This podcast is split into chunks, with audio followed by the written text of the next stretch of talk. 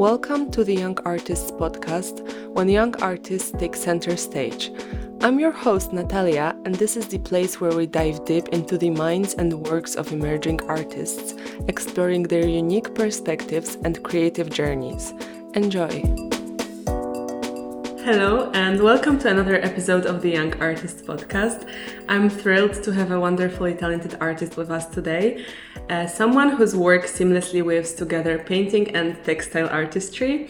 Joining us is the brilliant Bissy Riva. Hi! Hi! So Bissy, can you please introduce your art practice? What is your main concern right now and what do you do? Yeah, so right now I've been focusing on oil painting, but I previously worked a lot with textiles. I think it will probably come back in a bit more, but I've been showing a lot of kind of fidgeting and habits through painting. And I work pretty abstractly. I've always liked that. So right now kind of zooming in, looking at details of the way people kind of react to emotions, stressful situations. The little things that you kind of do to, self-soothe in a way. So, yeah. How did you come about this idea?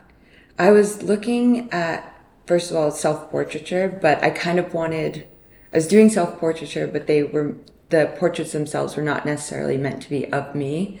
I think I wanted them to express an emotion. And then from that, I was looking at kind of what portraiture can be, so not necessarily just a face or a profile, but the other ways you can grasp someone's identity, so maybe a gestural thing, and that was through a Philip Guston reference, so this painting Talking, where he shows him smoking in his hand, but you can kind of see the passion of his personality come through. So that kind of led me to think about the hands, and I really enjoyed painting the hands and kind of the weird shapes and colors that come out when you kind of clench your fists or crack your knuckles. So when do you think about gestures defining a person and in relation to your project, did you interview some people? What are their ways of dealing with anxiousness, or what do they do? What was the responses? I didn't intend to, and I don't know if I called them interviews, but I was just talking to people about what I was doing, and the more kind of conversations I learned that kind of everyone has something they do, whether they really mean to or not. And then I started listening to what people were saying and depicting those. So I've had kind of friends or family tell me little things they do very different from kind of my fidgeting or my habits. So it's been a good way to kind of look outwards and make stuff more relatable. Yeah, I find it super interesting because you made me realize how many things I do personally, like these little gestures that happen unintentionally when I'm stressed. I think it's super interesting to look at that. And why particularly oil painting and that theme?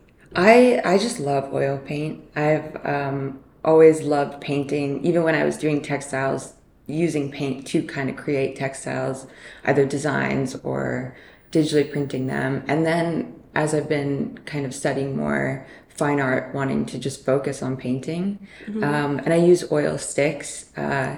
I used them originally because I could travel with them because they're kind of a solid stick and easy to fit in a bag. But then I've just gotten so used to them. And I also find that I can work with them with my hands, and have been noticing the way my hands move with the sticks as well. Something about kind of the width of them as well makes me feel more confident, I think. And it's just been something I've been loving recently. Yeah. I find oil sticks a little bit like bringing the drawing quality into painting. Definitely. What do you think about that? Definitely. I think sometimes it's hard with them to get precision, so that's why for me working abstractly they're kind of a useful tool because I can kind of work with what happens to them, but it's definitely drawing. Do you sharp them, or sometimes I'll cut off a piece and make the end a little bit sharp, but they're also great to break down with turpentine or something used to then paint, and I like that they're such a rich pigment because color is really important to me. I really just enjoy kind of creating palettes. They've been my kind of primary tool recently.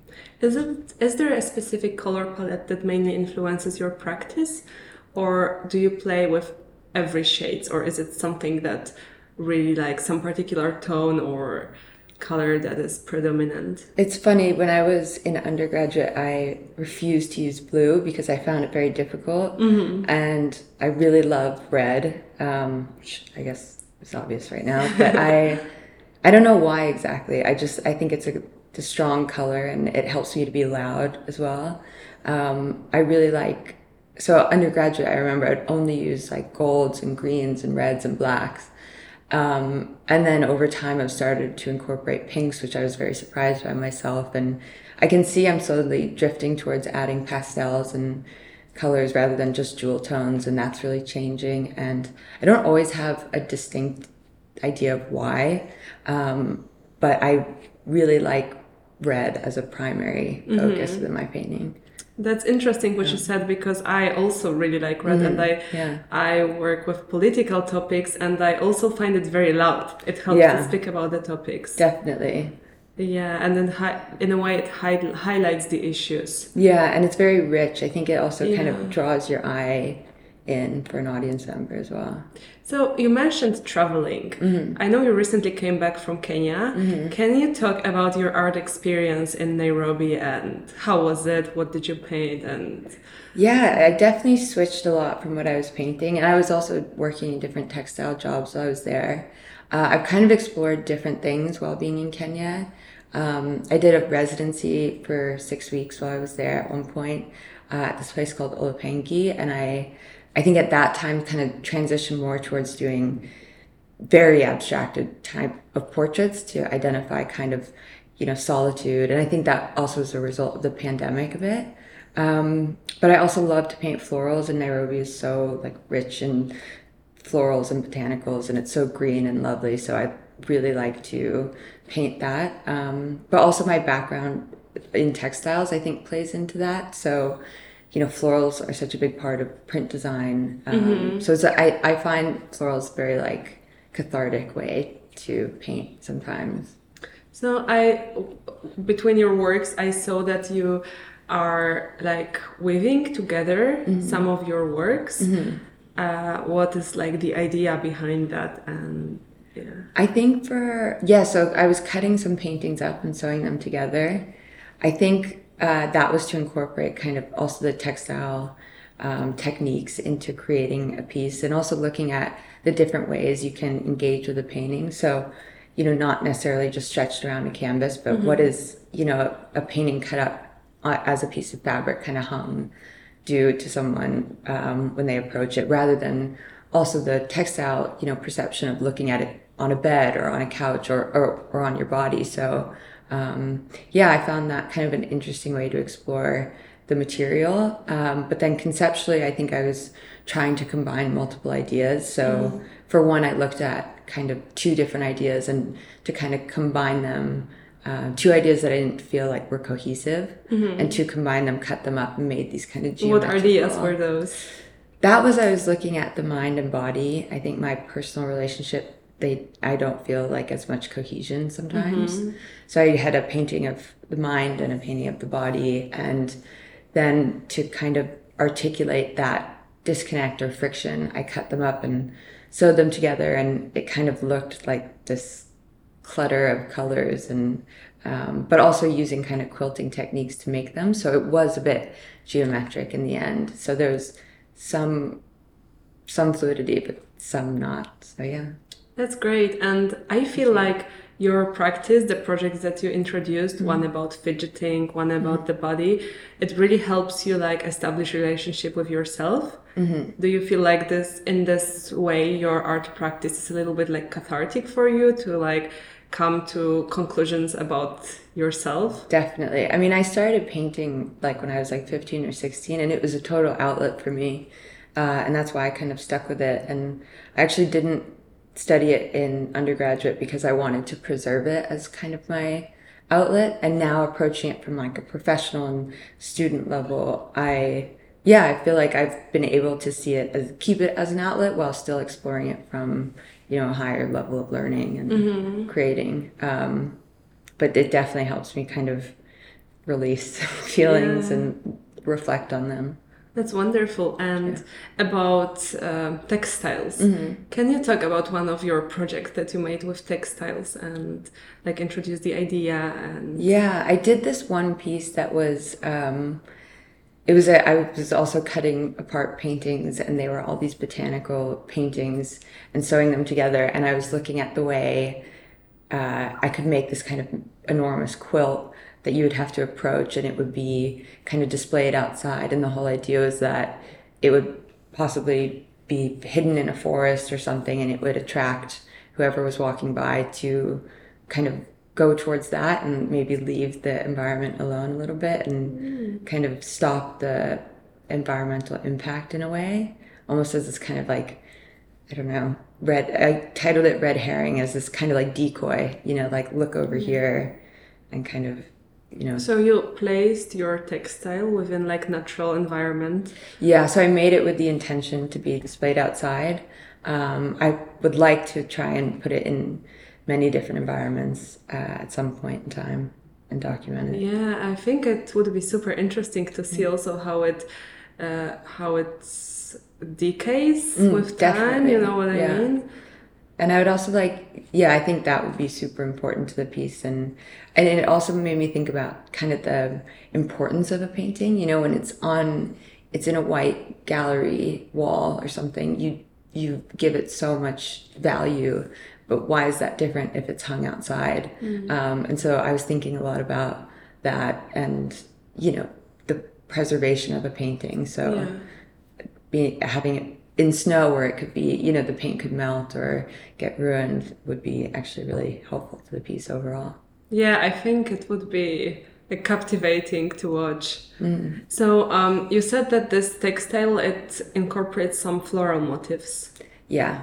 So what, like, because this one, did you do it also in Kenya or was it tracing back to the US? This was in Kenya, and I think I was also kind of approaching it as well from an abstract lens. So they were referencing maybe the colors and a little bit of the shape of florals in Kenya, but kind of from a maybe wilder and imaginative lens. Yeah. Kind of going back into the idea of, you know, patterns and the way, you know, a floral is depicted on fabric isn't necessarily true to, you know, how it actually is. So I was really keeping that aspect of textiles in mind within the painting. Okay. In what way? It's not like representative. I feel like I never thought about it. So I think they almost look kind of like alien versions of existing florals. Okay. Yeah. And very kind of vibrant colors, and so not necessarily accurate, but that's why I like abstraction, because it kind of forces you to think of, you know, other ways things could be interpreted. So did this floral inspiration come particularly from Kenya, or was it something connected to your background perhaps? I think I just always liked painting florals. These were specific to Kenya though. So what about the art scene in Kenya? How did you feel like working there and being a part of such different culture from yours? I mean, there's a very cool art scene and amazing Kenyan artists. I've basically worked within textiles, and so switching into painting has been very new to me while I've been there. That's kind of why I wanted to transition into this kind of educational background to learn more about painting, but there's some amazing galleries, there's really incredible sculptors and painters, and it's a very cool community. But I feel like I've been lucky to kind of see works of other artists in galleries and everything. Cool. And let's trace back to your undergraduate. You did your undergrad at RISD, right? How was that experience, and how do you feel it shaped you, like in terms of studying textiles and like the creative community in Rhode Island versus what we are experiencing now in London? I loved RISD. It was a really great experience. I made some very amazing friends, and also friends who have such a different approach to art or different mediums, and that was always cool to learn from and see. RISD had a different way than RCA in terms of I think the way you approached making I think at that point in time, you know, you go into school at 18, so it's very based on the foundation of learning how to make things from start to finish on your mm-hmm. own. Whereas I find lately it's been, at RCA, it's been more research-based, and then maybe approaching the making after.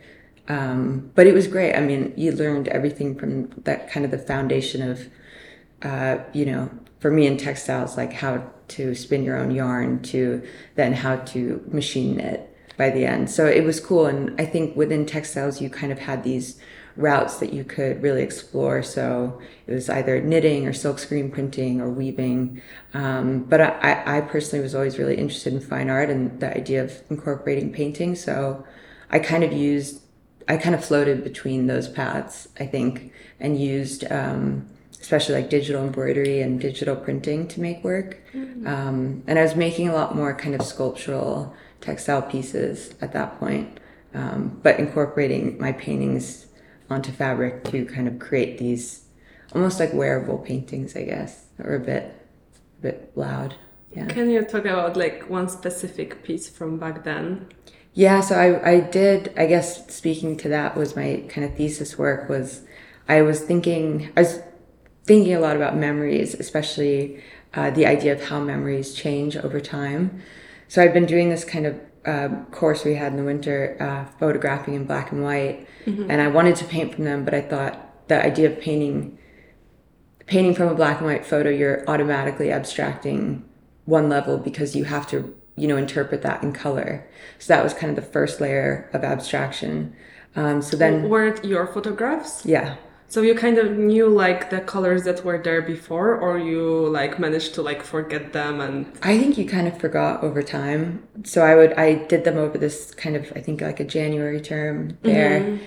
Wrote a little bit about them, developed them in the darkroom, and then a few weeks later would have to kind of remember what that was like. But also the text that I was writing about would kind of inform it. So maybe I would talk about, you know, this person's red hat that walked by, and that might come into the painting. And yeah, so I was thinking about these memories kind of warping with just distance and time, and maybe the way you can like romanticize a memory or alter it based on events that have happened, you know, in between. Mm-hmm. And so I started digitally printing these paintings onto fabric and then kind of using scrap material within the same color palette to basically just build these layers and layers of fabric. So that and cut them up and sew them together, and kind of use the sewing machine to sculpt and just do it around a body. So there were kind of these, where they in the end looked almost like these, like paint themselves. I think so. So what was on the photographs that you painted? I was painting kind of people that like these were more mundane memories. So people that walk by.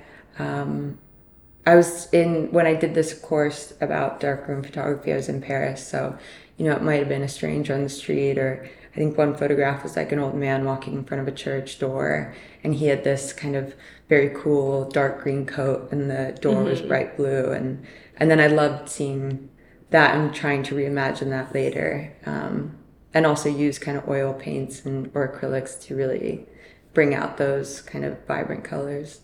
I love how with your practice you play with colors a lot in a way of like reinterpreting the mm-hmm. colors that you experience in real life. And thank you. I feel like you did it with this project, but you also did it with the fidgeting projects. Mm-hmm. Like the colors are so unreal, yet they really represent reality. What is your inspiration for that? Like how this idea developed? I'm not exactly sure how. I don't know. I just always liked vibrant colors, mm-hmm. which is or just the intense colors. So not necessarily neons, but like really rich reds and blues and greens. And I think I don't want to match it to reality. So I like the way I can to like dial back from shadows and think, okay, maybe this gray could go within this shadow, but then what would interpret the, you know, light that's reflecting, and pick like a vibrant yellow and just see how that all plays out. Mm. I really like that. And I think that comes back to maybe a design background with textiles. So kind of creating patterns with colors, even if it's a painting itself. It's amazing. For me, it really speaks to sort of like creating your own imaginary, realm of things that you experience, but then they just like stick in your mind and they become something completely different. Yeah. Which is very cool. And there's a lot of like Egon Schiele in your works, nice. I feel, like with these colorful hands that are very, gestural and very... Thank you. Yeah, it's very, very interesting for me. Thanks. Yeah, I've been looking at his work a lot lately.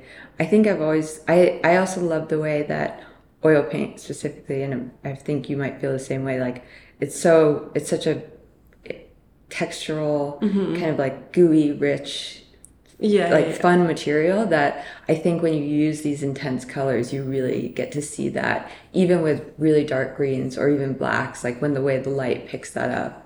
And really in a way, like oil paints don't flatten; they just stay like as vibrant as you apply them. Yeah. Which for me is a bit annoying with acrylics. Like when you paint, and then when it dries, it's completely different thing. Right, definitely. I run into sometimes getting really muddied colors depending on how I paint. That's why I think I like the oil sticks a bit. It's hard for me to just work with a brush at this point because I'm too impatient to let it dry. So I'll go over that color if I don't like it. And I realize I can get really muddy. So that's why the oil sticks have been kind of fun for me. I see. So how do you work with the painting? What is the process? Do you sketch? Do you just go intuitively or... I do a kind of rough sketch. Sometimes it's very... Like if it's florals, it'll be maybe intuitively. But for these kind of hands or fidgeting, I'll take a photo and do a rough sketch to get the shape. But... it'll get lost under the painting itself, but then I get the idea of placement. And so lately I've been, just kind of placing out the colors where I want them to be. So, okay, if this is the lightest bit throughout all of the levels of the photo within the hands, I'll take like a very vibrant yellow and just put that there and then kind of carve out each level of light throughout the painting and then go back into kind of sculpting out the shape. And then using a kind of solid background and maybe a brush at this point to kind of, tidy it up in the end. Yeah. So are you open to like unexpected outcome then? Something that we didn't really plan, but it's like happening? Definitely. I never plan the colors. That's... Really? No. Yeah. They looked like they are perfectly planned. Though. Oh, thank you. I'll sometimes like hold up a stick and be like, does this one work with what's going on or not? But no, that's always kind of, or maybe I'll think about the final color of the background, but yeah. So apart from Egon Schiele, you also mentioned Guston, like who is your biggest inspiration in terms of painting or textiles or any art form? I kind of started painting because of Richard Diebenkorn. He had this New Mexico series and I was like 15 or 16. I was given this book by my parents and I was just like completely in love with that work. And it made me also learn more about abstraction. And I love Frank Auerbach. I think his work is incredible. What about it specifically for you? I mean, his portraits, like it's just such thick paint, and I think he also kind of gives permission and allows you to be like, oh, this is a portrait, even though it's, you don't really get any facial details, but it's such a person that he's captured. But the paint must be like inches or centimeters off the canvas, and I just always loved that, and that he did it at a time where people weren't really doing that. And I think when I first started painting when I was in high school, I really struggled with representational work, and that really got me down at that point in time. And I had this amazing teacher who basically showed me these artists and was like, well, Francisco Clemente, who's like, you don't have to do exactly representational work for it to be a powerful or a portrait of someone. So that was kind of why I got inspired by those guys. I see. You mentioned the thick layer of paint. Do you also experiment with like impasto or something that would really bring the texture into the painting? I think I could more. I think I'd like to more. I think with the sticks sometimes it's a bit hard. But at points I have. I think, like with acrylic, I really struggle because it comes off so flat. Mm-hmm. But yeah, it would be interesting to build off more. That project I was telling you about with the layered fabrics, I called that impasto. Oh. Because it, I think, hopefully embodied that like level of thickness of paint, and it drew the parallel between textiles and painting. So this project, you used so much of photography. Mm-hmm. Do you consider photography to be a part of your practice as well? I think it's changed. I think it used to be a lot more. I think now more I'll use my iPhone to capture things that I want to paint, whereas before I was using this film camera really intentionally, mm-hmm. so that I had that space between when it was developed and when I actually made the work. But now just with the iPhone, I've been thinking especially about habits. Just, you know, there's stuff I've even in this process kind of realized that I do that I don't even think. Like when I hold my phone, I leave my pinky out. And I was like, I don't know why that happened. Is it a teacup as well? Yeah, exactly. Kind of like that. And so noticing other kind of funny, strange things, and I'll just take a little photo. And about the iPhone, you did a project about selfies as well. Yeah. That's also why photography is like in the back of my head all the time when thinking of you. Well, so that I was looking at kind of the mirror stage theory and the way that you kind of develop, or it's, you know, theorized that as a child you may develop anxieties or neuroses by looking at yourself in a mirror. Well, you first understand that you're, you know, a human in that way, but also there's this idea within that theory called the ideal eye. And that kind of brings these anxieties on because your reflection is that ideal eye, which could be, you know, maybe your mother's gaze or a literal mirror. And it's said that you can't really measure up to that image. Oh. So I was thinking about that in a contemporary context. And that's just, you know, a theory. But from a contemporary lens, I was thinking of, you know, we always photograph ourselves or in a mirror when we walk by, or I don't know, some people do. And kind of looking at, okay, now we have the ability to curate our ideal eye, you know, with Photoshop, or, you know, you're taking that photo to post on the internet, but like, what is actually going on, or how are you feeling at that time? And so I wanted to look back at my own thing, you know, times where I maybe took a photo and I thought, you know, it was a projection of myself to show to others, but really maybe it was not a great time, and, you know, what was going on with me, or, you know, maybe a lot of other things are happening. So I reflected on those past images and tried to capture more of the essence of how I was feeling.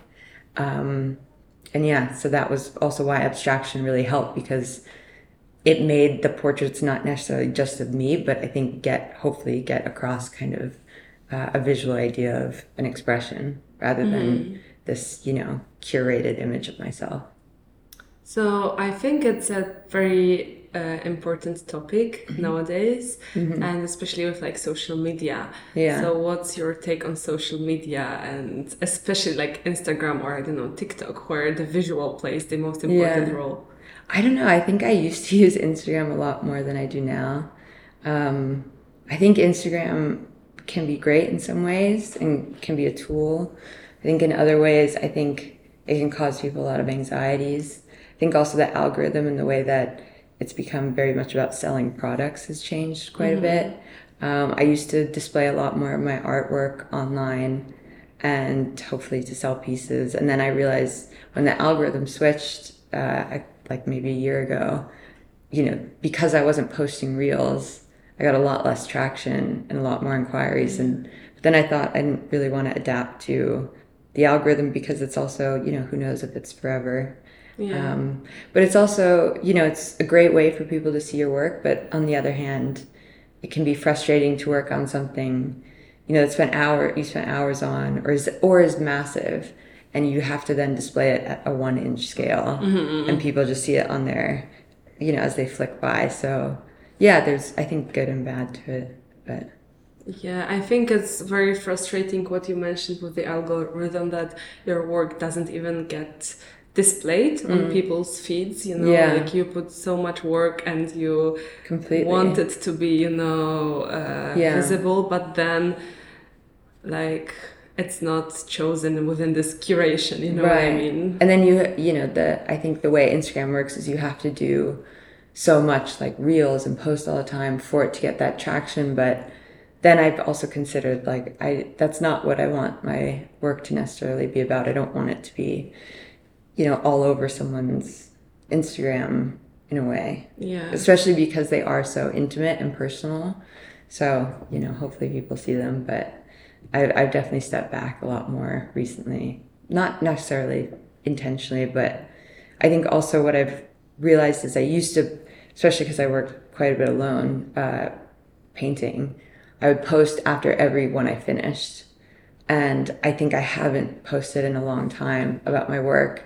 And it's kind of been helpful because I was relying on the feedback of, you know, someone just clicking a like and that number to validate or give me, you know, some type of response to the work. So now to actually have a moment to breathe and just make a lot and then maybe show it after the fact has been kind of helpful for me. Yeah, I think that's really important what you mentioned about validation we get from likes, which is like, you know, nothing, but then they matter so much. Yeah. What are your other like maybe advices about like self-promotion as an artist? It's such a difficult topic. It's so difficult. I don't know. I'm not the best at self-promoting, I think. But I think meeting other artists, I think especially like young artists, and that's why I think this podcast is so cool. Getting to know like what people are doing, and I feel like just making other artist friends to talk about and feel comfortable to talk about what you're working on is so important. I have so many friends from undergrad now from here that have given me advice that has meant so much and very constructive feedback, but we might have completely different practices. But for some reason we can understand what the other's thinking or kind of get inside that head. So, yeah. So in general, what would be your advice for young artists? I don't know. I think just keep making all the time. That's what helps me. I also had a teacher once say that treat every job as a kind of education, and that's really helped me. So even when I do like freelance work within textiles that I don't feel is reflective of my artwork, but treating like the, you know, thinking about what someone wants and, you know, what you can actually do with a different medium or kind of approaching, you know, different prompts. I think just to kind of learn from it, I guess. I hope that's helpful. Yeah, I think it is. And in terms of like your day and as an artist, and how do you approach like working as a painter? What would that be like? What's your process of just producing? I think it's tricky sometimes. Yeah. I think I do a bit of freelance work within textiles. So that's a very different mindset, and I'll usually have those on different days. I need to do emails first thing in the morning or else I won't do them and look at my phone. And then I think for me, it's like, I need to know I have like 4 to 5 hours to spend at least, you know. And I think getting really into it, making an environment that you feel like you can just have that connection with the canvas. So like, I think I can't listen to talking and get into it as much as I could with just music or distractions or something like that. So as we come to the close of the conversation with Bissy, I want to express my gratitude for sharing your artistic journey and your insights, and your unique approach of blending oil with textile artistry is very, very inspiring. Thank you so much. So thank you for coming here, and thank you also to our listeners for listening to this episode. And don't forget to check our Instagram and Bissy's Instagram for her artworks. And we'll definitely link it on our page. And stay tuned for the next week. Bye. Thank you for joining us on the Young Artists Podcast. Don't forget to stay connected with us on Instagram and LinkedIn. Follow us at Young Artist Podcast for behind-the-scenes glimpses, updates, and even more artistic inspiration. Your support fuels our creativity.